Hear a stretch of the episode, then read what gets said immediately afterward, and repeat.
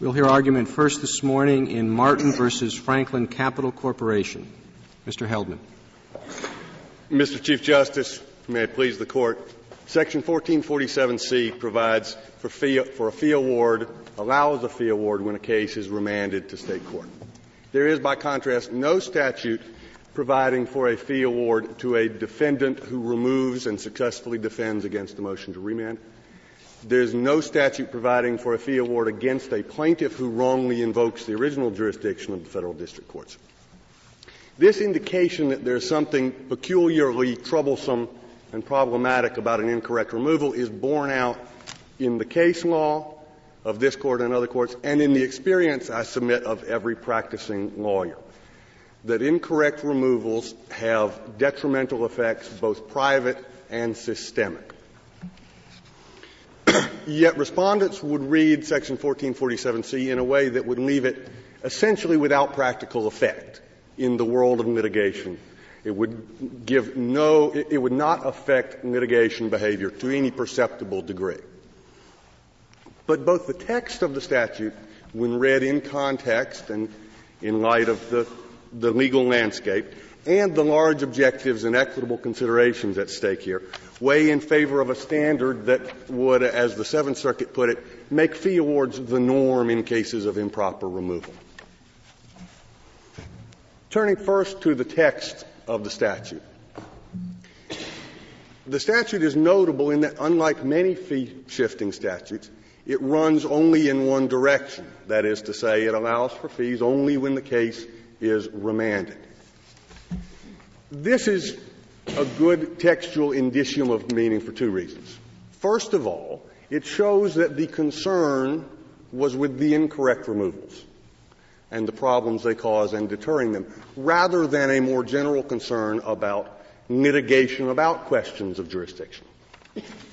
That is, a defendant cannot get a fee award even if the plaintiff's motion to remand was not very strong. The second thing that the one-way nature tells us is that this fee statute would be practically meaningless if read as the Solicitor General suggests and as respondents suggest in all but a little sliver to allow fees only when the removal is unreasonable. If that would not be a precise duplicate of Rule 11, it would at least be close enough to a precise duplicate of Rule 11. Well, Rule 11 is about frivolous um, arguments and motions, is it not? It is, yes, Your Honor. That's, that's the shorthand of Rule 11. Yeah, and Christiansburg Garment is about unreasonable arguments. I suppose that not every unreasonable argument could be deemed to be a frivolous one.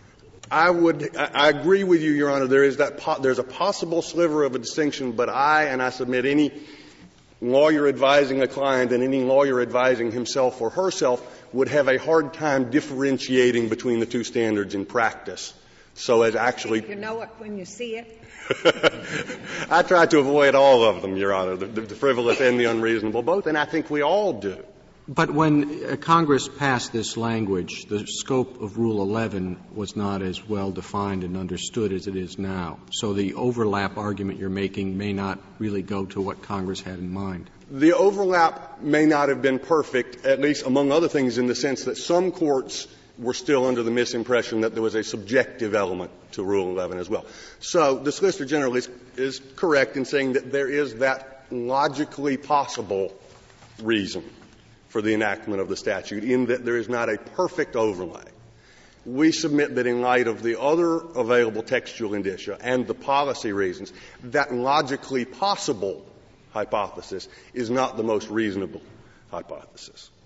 We have when you talk about the text, though, and I understand that the, the may language here has been read by the court in very different ways depending upon the statute, but you have a statute that literally alternates sentences between shall, may, shall, may, and it seems to me that if your rule is closer to shall than may, it seems that it was an odd choice of words for Congress to employ. I think the, the reason why I would disagree with that respectfully, Your Honor, is we are not suggesting that it means shall in all instances in which a case is remanded. The rule or standard we are advocating for deals with that set of cases in which a plaintiff has successfully sought remand. Now, that may constitute most of the cases uh, that are remanded, but there is still the, a separate category of cases, at least one. Uh, the case is remanded sua sponte. I, I could well envision that those would not be governed by a shall rule for an award of expenses and fees. But that, that it, it could be uh, remanded sua sponte for any number of reasons. So, so you're you're saying not that there is some some wiggle room uh, to allow May to operate. You're simply saying it depends on the party that initiates the remand. And I, I guess my question is, could you give us an example or examples of a, a, remand on, on a party's motion, a plaintiff's motion, in which the fees would not uh, be allowed? Yes, Your Honor. I, th- I think the classic example would be if a plaintiff's complaint for whatever reasons of negligence or error, misalleges the plaintiff's state of residence, thus making the defendant reasonably believe that there is complete diversity. Defendant removes. Plaintiff then submits affidavits and property records and everything showing it really was a mistake. What about the plaintiff who waits over a year to move for remand when it appears as though the case is going in the defendant's favor? doesn't May give a district court discretion to say, I'm not going to reward a plaintiff who wants to go back to state court only when he was on the brink of losing in federal court with fees? I think even in that hypothetical case, which I will say next is not this case, even in that hypothetical case, it is still the plaintiff who has the cleanest hands of all. The plaintiff's hands are cleaner than those of the defendant. You, you say that your presumptive um, fees are included would cover that case. It in part is, resembles your case because you didn't move to remand until the case was pending in the federal district court for over a year. That's, that's correct, Your Honor. Um, and if the court would like, I, I could explain a little bit more about why that occurred. when the case was removed, the, the, plaintiffs in this case, unlike plaintiffs in many cases, did not have a preference for state court. There was no attempt to plead around removal. And the case was removed, and it was an arguably correct removal. And plaintiffs' counsel were then in the position, unfortunately, due Well, indeed, wasn't there a change in the law after the case was removed? There were relevant changes in law in some circuits, Your Honor. Uh, there was, uh, I don't believe, any dispositive change in Tenth Circuit law. Well, the Tenth Circuit, I thought, held that the district court was within its discretion to deny the award because at the time of the removal, the defendants had objectively reasonable grounds to believe that removal was proper.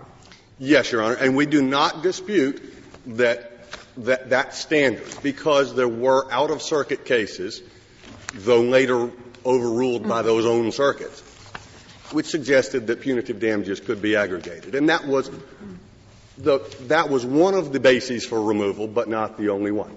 So when plaintiffs removed the case, plaintiffs had no incentive by virtue of 1447C and the way it had been interpreted in the Tenth Circuit to make remand their first order of business, given plaintiffs' experience that these battles can be long and hard and unrewarding. And the removal was arguably correct. Now, by a year later, that had changed. That calculus of, of the plaintiff's counsel had changed when defendant, one of the defendants put in an affidavit suggesting that the named plaintiffs had no damages. At this point, the, the plaintiff's calculus changed because there was at this point a very real risk that if plaintiffs ignored the problem now and proceeded to a victory in the district court, then that victory could be vacated at the defendant's interest, instance by claiming a lack of, of, jurisdiction. And this then was a risk that the plaintiffs could not take at that well, point. you stated it at the outset, and I, I, think properly so, that we're interested in what incentives. Yes, Your Honor. Um, are put in place by whatever rule we, ad, we adopt.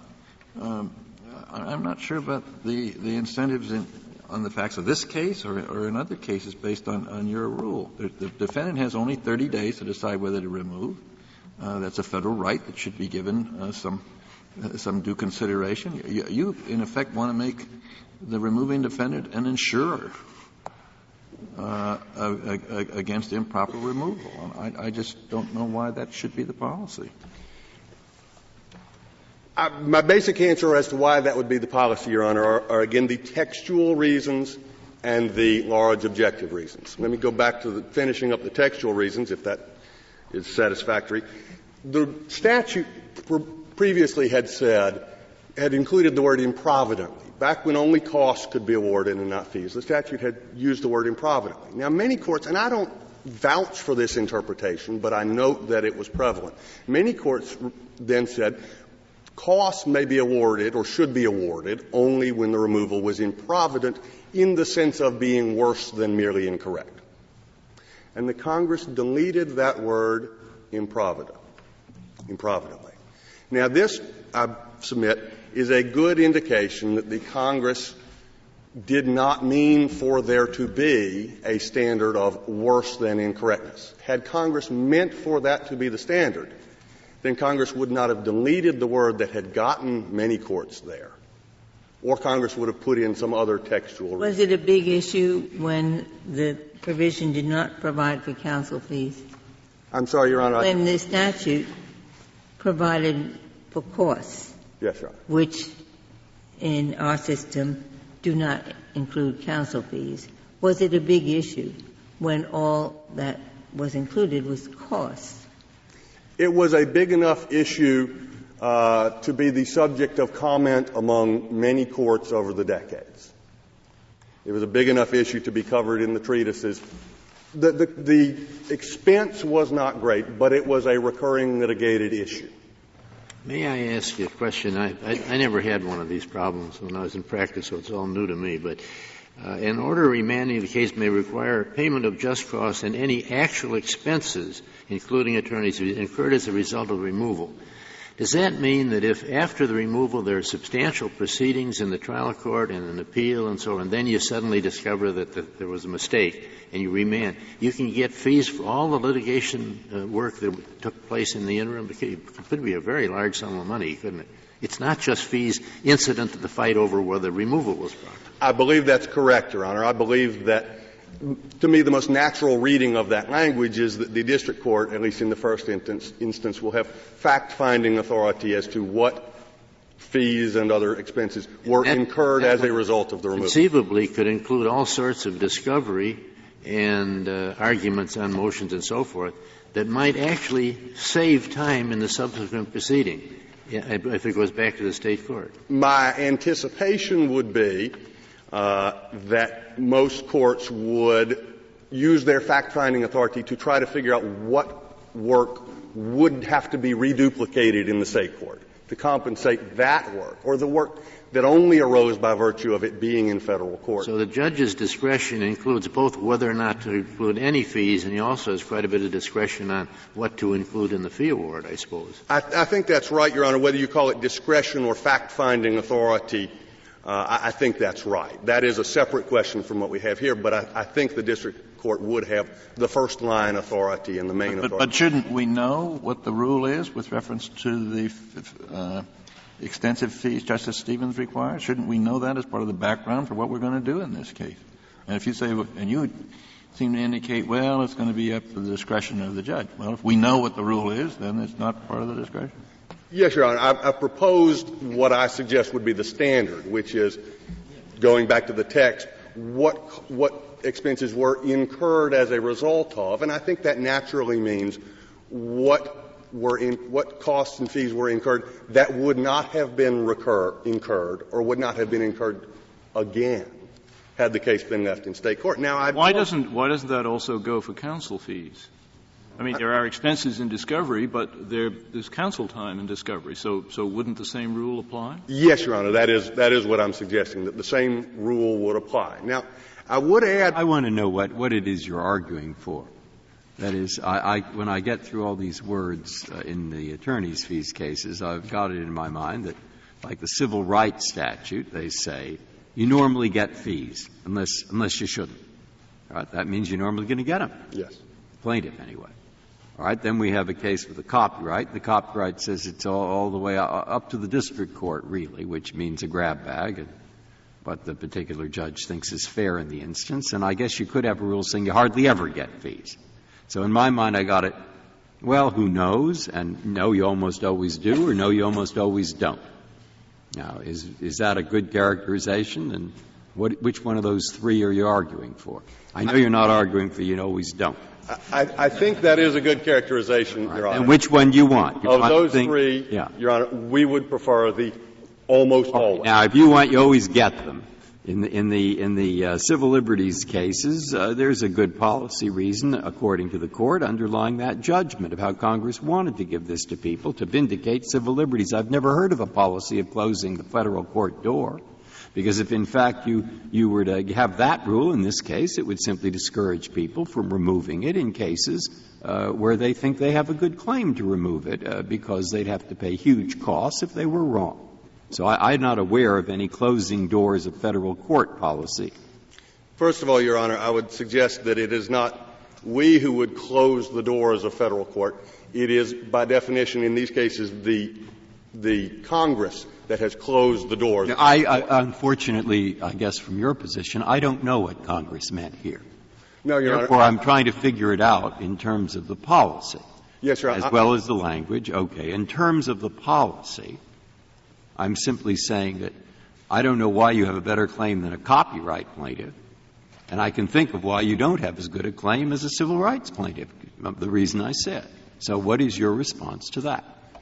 First of all, Your Honor, I apologize for not being clear enough. When I say it is not we, but the Congress that has closed the doors of the federal court, I mean on the substantive question of whether the case was removable. We are dealing here only by definition with the cases that were incorrectly removed. So the real question, I think, when we get down to the policies is there is some concern that defendants under the rule I propose would have an incentive to remove somewhat fewer cases they would reserve the questionable removals only for the cases in which they could convince themselves and their clients that the argument was good enough and the stakes high enough to justify the cost. Now, I submit to you that's exactly the same sort of situation we have now. It is merely that now, when making that cost benefit analysis, the defendant is thinking only of its own fees that it will incur. But still, that is a cost. And the Congress notably has not seen fit to alleviate that cost at all. So, some, some questionable removals are already deterred by expense. Under the rule I propose, some more would be.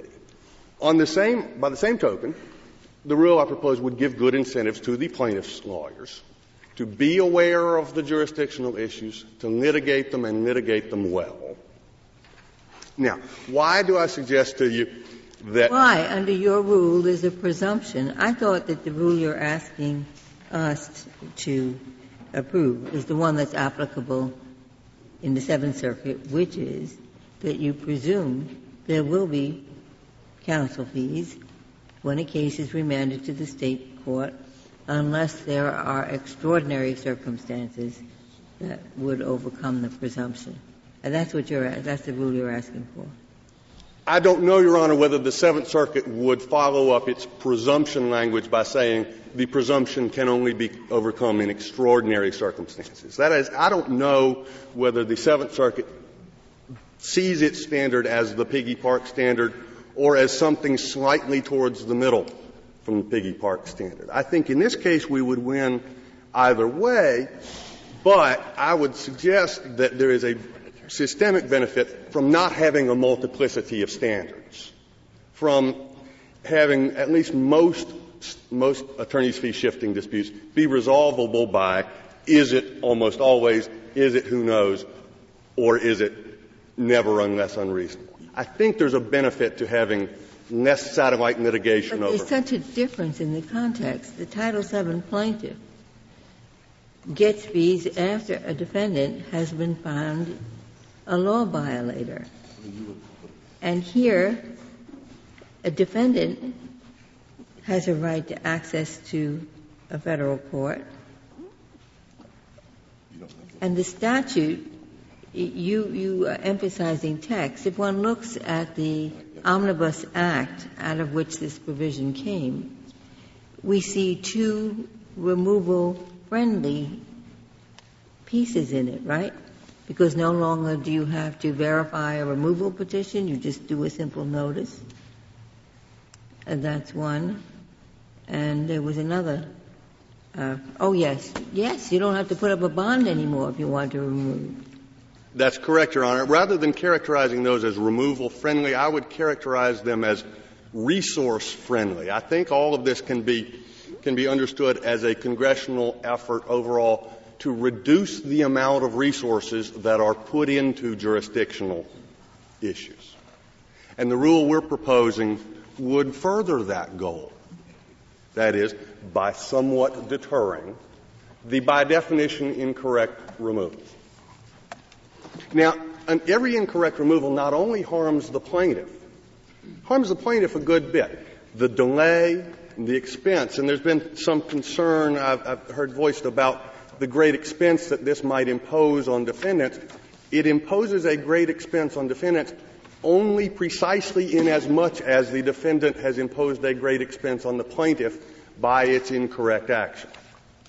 Now, it is true that. Well, but that's a general. you seem to be arguing more generally for the British rule rather than the American rule. And I read our decision in Fogerty uh, to say that when we're confronted with language like this, may, you, you, don't assume that Congress intended to overrule the basic American rule and apply the British one. In, in, Fogerty, in that aspect of Fogerty, Your Honor, the court had already gotten to the point of saying the standard is the same for prevailing plaintiff and prevailing defendant. And then in the, in the passage we're talking about, the court was looking at the, the one side's argument, okay, and that same standard for both should be usually or nearly always. And it was in that context in which there would be a shall or nearly always running both ways that the court said that would be a rare bird in American law. The both ways British rule that, which, which is my understanding of the British rule. That's such a rare bird, we would want to see some clearer indication of that. In this case, I submit we don't have a rare bird at all. It is not unusual to have a, to have may interpreted in a statute as meaning usually should in some class of cases. Piggie Park did it many cases in other contexts following Piggie Park. So it's, it's not such a rare. For all the, you know, private attorneys general type cases where you're, where the, the view is that the plaintiff is carrying out a mission of ferreting out and enforcing uh, the law. But that's, this is a quite different context. I, I don't think so, Your Honor, because First of all, it is true that usually you're awarding fees against a violator of federal law. But that is because most fee statutes involve federal causes of action. This is unusual and notable in that it is a fee shifting statute for a procedural violation. Therefore, to say, yes, but they didn't violate federal law proves too much, I think. And so we shouldn't make such a distinction between the private attorney general cases in this case because the, the plaintiff, every plaintiff who successfully seeks remand is furthering systemic values as well as the plaintiff's own values, is furthering the value of comity, federalism, state sovereignty, the federal docket load, and helping to avoid the every party who prevails on a motion to admit evidence or to exclude evidence is promoting the policies and the rules of evidence, but we don't think that those motions should result in, a, fee shifting. That is largely because, Your Honor, the Congress does not pass statutes allowing for fee shifting. And second, removal is different. Removal has federalism concerns, as this court has noted going back into the 40s. Removal uh, jurisdiction being an unwaivable thing. these cases, possi- uh, wrong removal possibly leading to the disaster in which the case goes to trial in federal court, judgment is entered, and it has to be vacated on appeal and done all over again because nobody recognized the jurisdictional issue. By encouraging plaintiffs to challenge these more effectively, and by encouraging defendants to reserve their, effort, their questionable efforts only for the cases that really deserve it, I think we would be, pursu- we would be serving public ends as well as private ones. Now, I would love to reserve the remainder of my time unless there are further questions. Thank you, Mr. Heldman. Thank you. Uh, Mr. Chilton, we'll hear now from you. Mr. Chief Justice, and may it please the Court. Since the first Judiciary Act of 1789, Congress has given defendants the right to remove cases to federal court. Respondents did so properly in this case, and there's no dispute about that. The both lower courts found that we had reasonable grounds for removal on two bases, based on the only circuit court decisions then extant on aggregating punitive damages and attorneys' fees. Petitioners conceded that fact here this morning and also in the trial court, district court, before they moved to remand a year after removal. And after the district court in the same hearing had indicated its um, tentative decision to rule against them on the merits of a uh, dismissal motion. So the issue before the court today is whether 1447C requires a district court to impose a substantial penalty in the form of attorney's fees on respondents for what is, concededly in this case, a reasonable but ultimately unsuccessful exercise of their statutory right to remove. And we think the answer to that question is clearly no for two reasons. The first is that Section 1447C is not a fee shifting statute at all. Like its predecessor, Section 5 of the Act of March 3, 1875, Section 1447C just confirms the district court's power to award fees as well as costs when it lacks subject matter jurisdiction and therefore must remand the case. There was a prior contrary common law rule, and the Act of March 3, 1875 abrogated it. You're, saying that it, it, it allows um, Rule 11 uh, uh, fees to be imposed? Yes, Your Honor. Which otherwise wouldn't uh, be imposable. It, it, seems to me that what, what cuts against that interpretation is the fact that it, it does try to set some standard. It says an order remanding the case may require payment of just cause, just costs, and any actual expenses, including attorney's fees, especially the just costs. Uh, that's a standard. It's, it's not saying you, you can use Rule 11 and, and apply whatever standard Rule 11 contains. What, what's, what's your response to that? My response would be that, as the questioning already today in the court has revealed, there are two questions on a fee motion. One is entitlement, the other is amount. Just cost refers to amount, not entitlement. But I'm, I don't, I'm not sure that I agree with you that Rule 11 applies. It really deals with frivolous actions. And uh, here we're talking about the imposition of reasonable costs, are we not? Just costs. Just costs and expenses, including mm-hmm. attorney's fees, mm-hmm. yes. I it think is, the standard is different than that under Rule 11. Well, if the court interprets I mean, why you, is it in your interest to ask us to, to apply Rule 11? You're hoping that in future cases it will be less likely that these are awarded? Well, we're proposing uh, our first argument because we think it's textually correct and historically correct. It leads to the same result in our case, a point I was about to make. Uh, our second argument is that even if you construe this statute um, as a fee shifting statute, um, the standard under the fee shifting statute should be the one that Your Honor just mentioned, which is it's a multi-factor test, but the primary factor is whether the ground for removal is objectively reasonable. And under that standard, we win. Now, the um, Solicitor General, I guess, uh, suggests that the Christiansburg garment standard is the appropriate one. That is true, he does. And do you disagree with that? Well, our two standards, I believe, are relatively close. We both focus on the objective reasonableness of the removal. Now, the Solicitor General, I believe, is a little bit less, leaves a little bit less discretion to the district court than we would.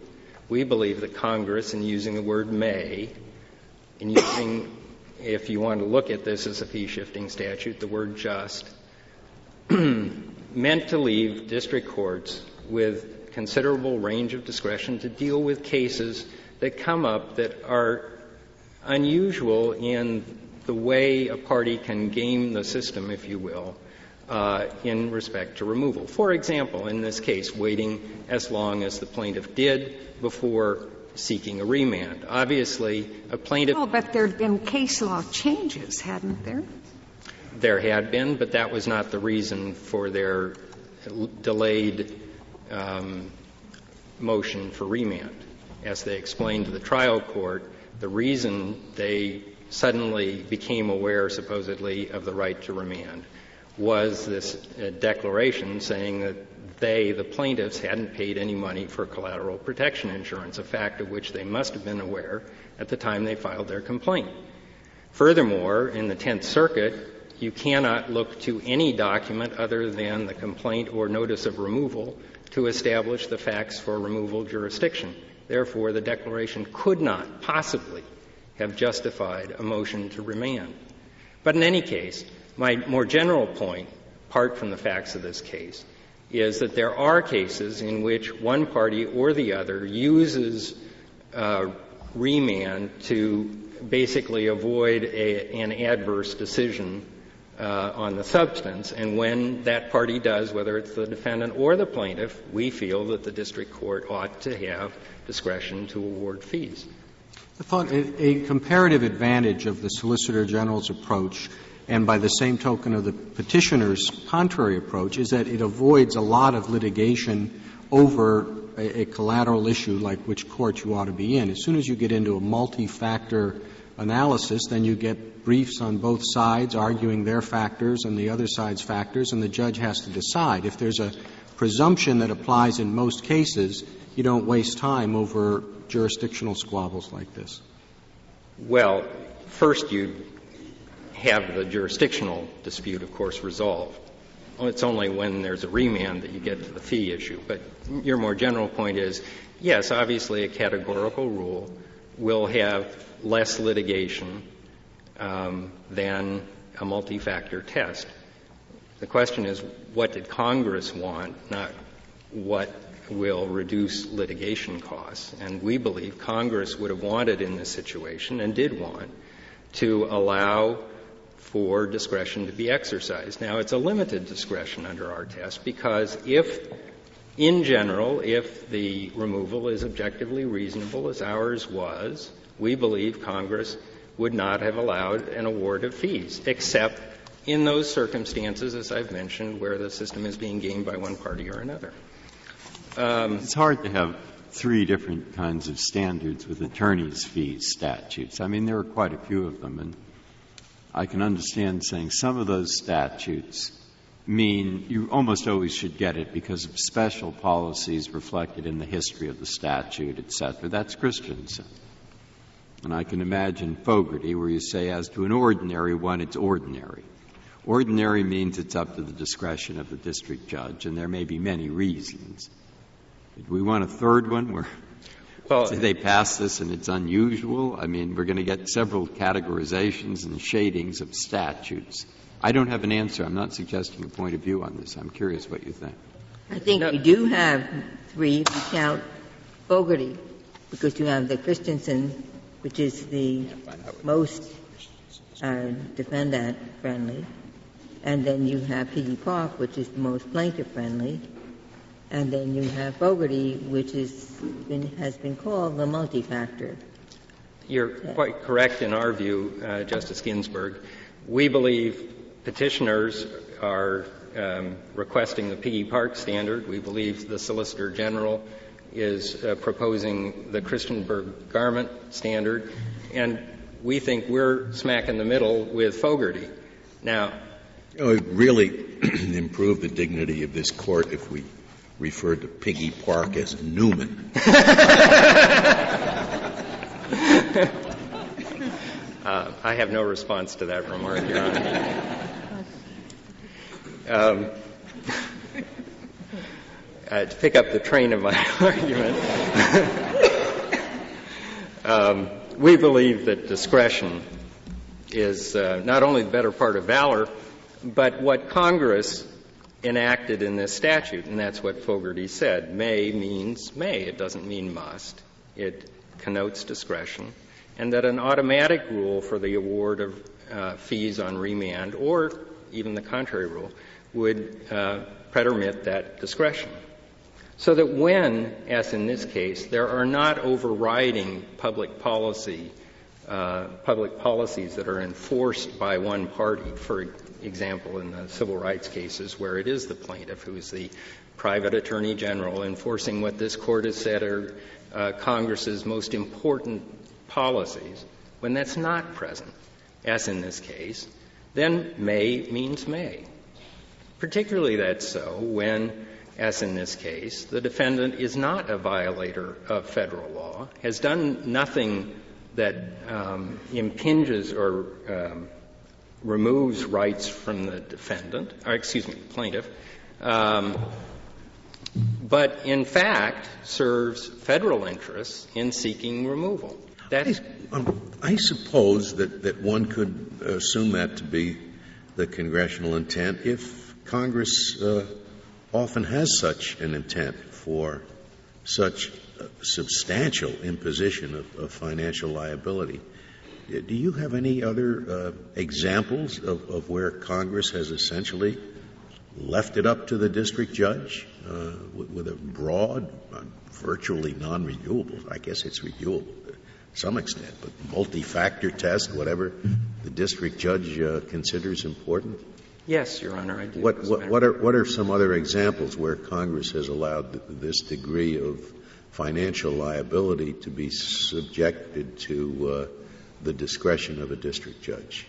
The Freedom of Information Act, Your Honor, which was passed in 1974, which interestingly, um, I think, um, undermines the petitioner's argument that in using the word may, Congress somehow um, incorporated the Newman standard. Uh, the, um, in 1974, in adopting the Freedom of Information Act, Congress specifically considered adopting, and it was in the Senate bill, a four-factor test. It was removed from the bill, and the both conference reports on that bill explain that it was removed not to require a district court to award fees automatically in any case, but rather because the existing law was following, in fact, a multi-factor analysis, and Congress wished to preserve it and felt that the four-factor test, which had been in the Senate bill, was too restrictive. Now, there's another example as well in the um, in ERISA. The cases under ERISA, other than the special case of um, trust funds seeking delinquent contributions from employers. Those are treated differently. But uh, for cases simply of suits by trustees against beneficiaries, beneficiaries against employers, beneficiaries against trustees, uh, the courts have in fact employed um, a multi-factor test. And this is liability for what? In, in, in, for Denying benefits, for example. Why isn't Fogerty an example? Isn't what is the standard that Fogerty announces? It rejects the British rule and it rejects the, the, the one favoring one party over the other. What is the standard you get out of Fogerty other than pure discretion of the district court? Well, Your Honor, uh, I believe it's not pure discretion. The footnote at the end of the opinion says that district courts may follow the Third Circuit standard, looking first at whether the um, argument of the um, losing party was frivolous, unreasonable, etc., and then looking at other factors that are indicated by the um, particular concerns of the uh, Copyright Act. And yes, I quite, you're of course right that the Fogerty did adopt a multi-factor test under the Copyright Act. Well, it just mentioned multi-factor in a footnote. It said it would be neutral. And the big point in Fogerty was that it was going to apply in both directions, be neutral as between plaintiff and defendant. That much is true, but the footnote does say that in applying the neutral standard, the district courts are free to follow. You've given us, in, in your multi-factor test, you said uh, object, objectively reasonable basis to remove, and another factor might be that the plaintiff delayed in moving to remand. What, what other factors besides the objectively reasonable basis to remove and the plaintiff's uh, delay? Well, we outlined several in our brief, Your Honor, at um, page, let me see, page 41. In addition, um, I think the case of Gardner versus Allstate Indemnity, 147 F sub second at 1257, indicates another. There, the defendant moved successfully to remand after receiving uh, a, an adverse decision on the merits. It may have had an objectively reasonable ground for removal. In that case, it actually didn't, but I mean, you can conceive of a situation in which they would have had one. Um, and obviously, um, after the merits decision went against it, it wanted a second chance. Now, in that situation, I believe a district court might, despite the objectively reasonable basis for removal, decide that the defendant should pay costs and fees.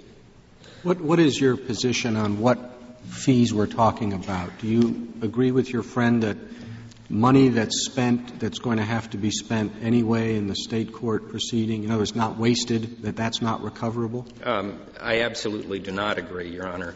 I think that incurred by reason of the removal refers to fees and costs that are specifically uh, directed to the jurisdictional issue and that only. No other fees or costs in the litigation at all. Of course, that question isn't presented here because we had no, or the uh, lower courts decided that. Uh, Have the lower courts addressed that issue? Not to my knowledge, Your Honor. Uh, are there are there instances under your view of the statute and under the standard you propose where costs would be awarded but not fees? Well, if you view um, 1447C as an, a power enabling uh, bill, not a fee shifting statute, the answer is yes. I believe if the um, if it's viewed as a fee shifting statute, the answer would be no, although, of course, the court has discretion to decide how much to award, and in that sense could award either no fees and all costs or, or some and, and combination. once again, can you advise us of their practice or lower court opinions addressing that issue?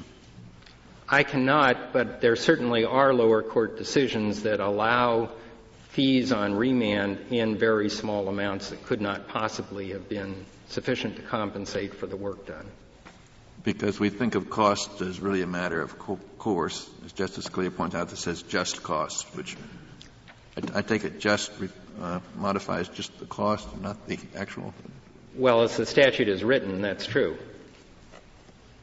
May, may, I return to Fogarty for a minute? As I read the footnote at the end of the opinion, which you, because they refer to the Third Circuit, Circuit rule, it talks about non-exclusive factors are permissible. It doesn't say the factors used by the Third Circuit are the one, you know, set any particular standard.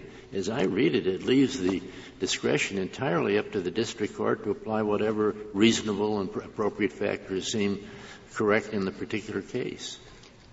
Well, that may be, Your Honor. I read the decision, and perhaps incorrectly, but you're, as the part of the decision on which you rely is the footnote at the end of the opinion. Is that right?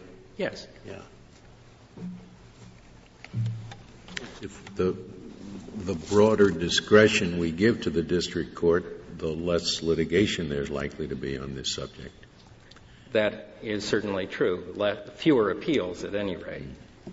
And as long as we're talking about litigation expense, I think um, to bring us back to one of uh, petitioner's arguments, um, they contend that their standard would reduce the amount of cost invested in jurisdictional issues. But in the same breath, they also say that um, the standard that they propose would encourage plaintiffs to move for remand. The two cannot coexist. If not every remand motion is meritorious.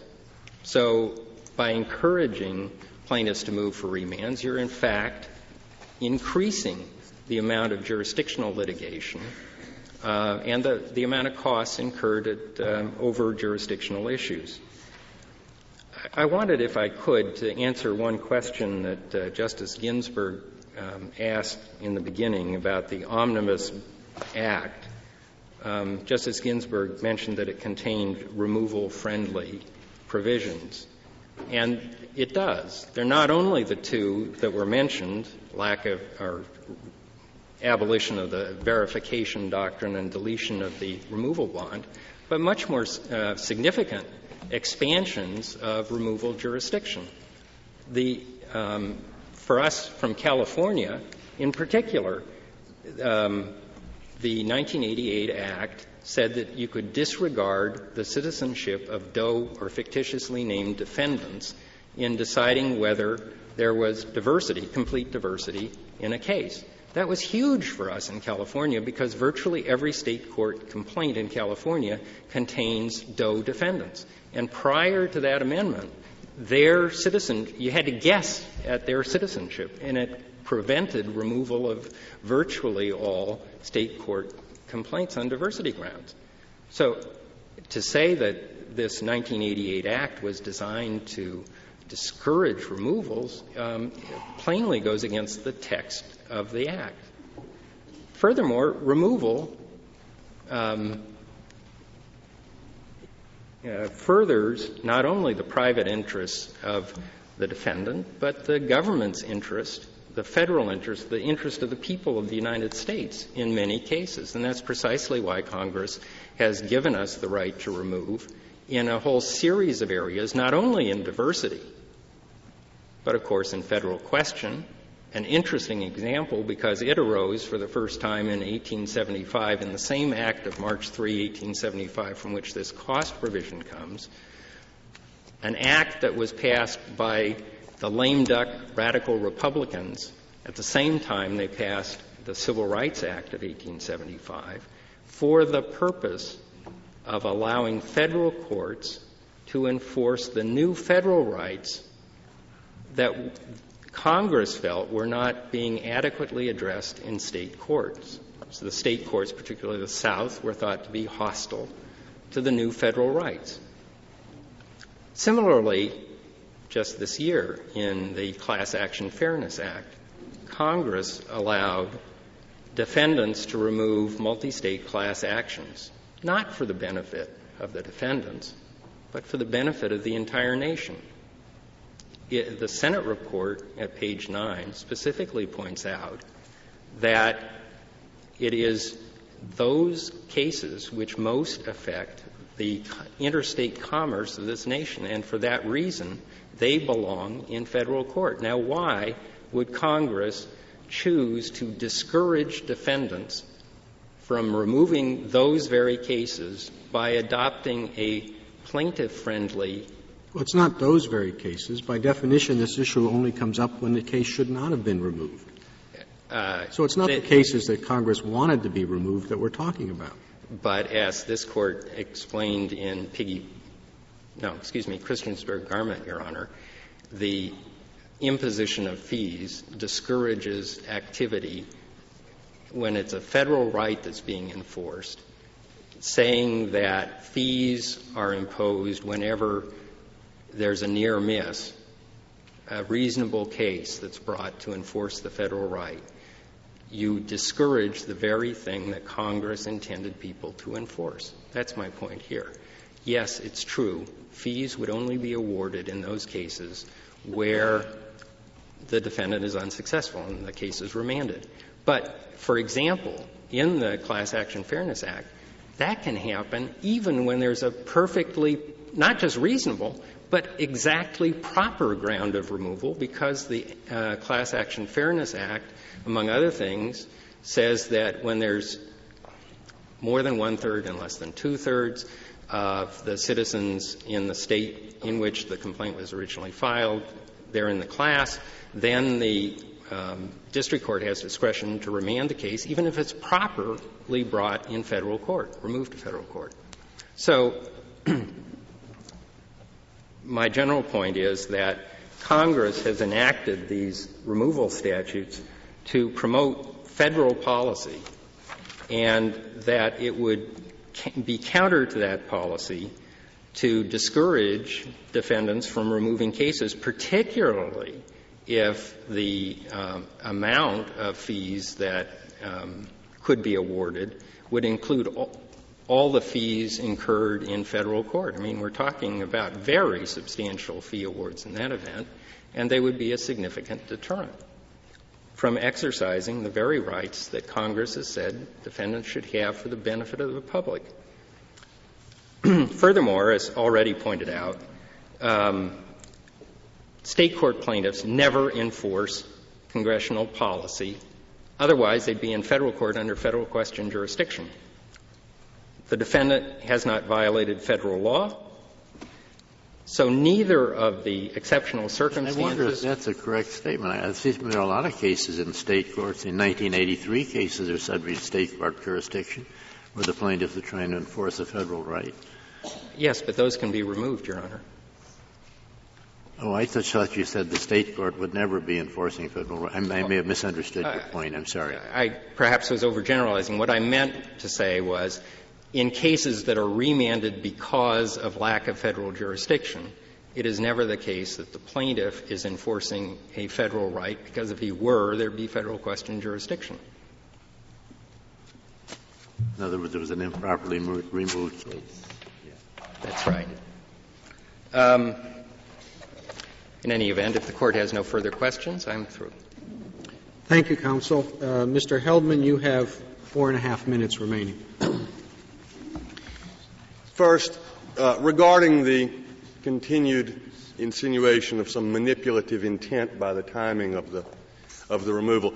There was in this case no finding by the district court, no suggestion by the district court that, that there was any such intent or that that was a reason to deny fees. No suggestion by either of the lower courts to that effect. Absent that, I think it might be that a delay in, in removal could, in an appropriate case, be something that went into the calculus of what expenses and, and fees were incurred as a result of the removal. That may well go into the amount question. But absent of manipulative intent, it is still the case that it is the plaintiff who successfully sought remand whenever it happened that has the cleanest hands in the courtroom. Second, uh, respondents describe their, uh, their proposal as a middle ground. There is no middle ground in this case unless it is, eh, who knows. Their proposal is not middle ground because their proposal says there shall be no award of fees in general as the most important factor where there was a reasonable basis for removal. That cannot be described as a middle ground. That tilts it in one way. We tilt it in the other way. As I say, a middle ground only gets you perhaps to Fogerty, and, and as we show uh, on page 30 of our blue brief in the footnote, the district, there's been a lot of litigation after Fogerty still trying to figure out what the standard is. Not only district court litigation, but appellate litigation, and the circuits are all over the map as to even what the copyright standard is. I urge the court, for the benefit of the practicing bar as well as the bench, not to go down that road. Now, the road made some sense in Fogerty, and multi-factor tests make some sense in the FOIA and ERISA, because in those instances, there are very weighty public interests on both sides of the litigation. When an ERISA claimant sues the ERISA fund, it's not a, it, it's not that one is the particular favorite of the law. They are both favorites. Why not then just say objectively reasonable basis to remove? That's a one, one standard. That standard is appropriate, as in Christiansburg, Your Honor, where the party who is potentially subject to the award is the favorite of the law in question. That is, where there is a special reason not to seek to overdeter that person, uh, to encourage that person to litigate creatively and aggressively the reasonable, though ultimately wrong propositions. And so I think the case reduces, in a large sense, to does federal law encourage the creative, aggressive litigation of questionable removals? And among the ways we know that it does not is that this court has said for 60 something years that removal is strictly construed, as every circuit has understood that to mean.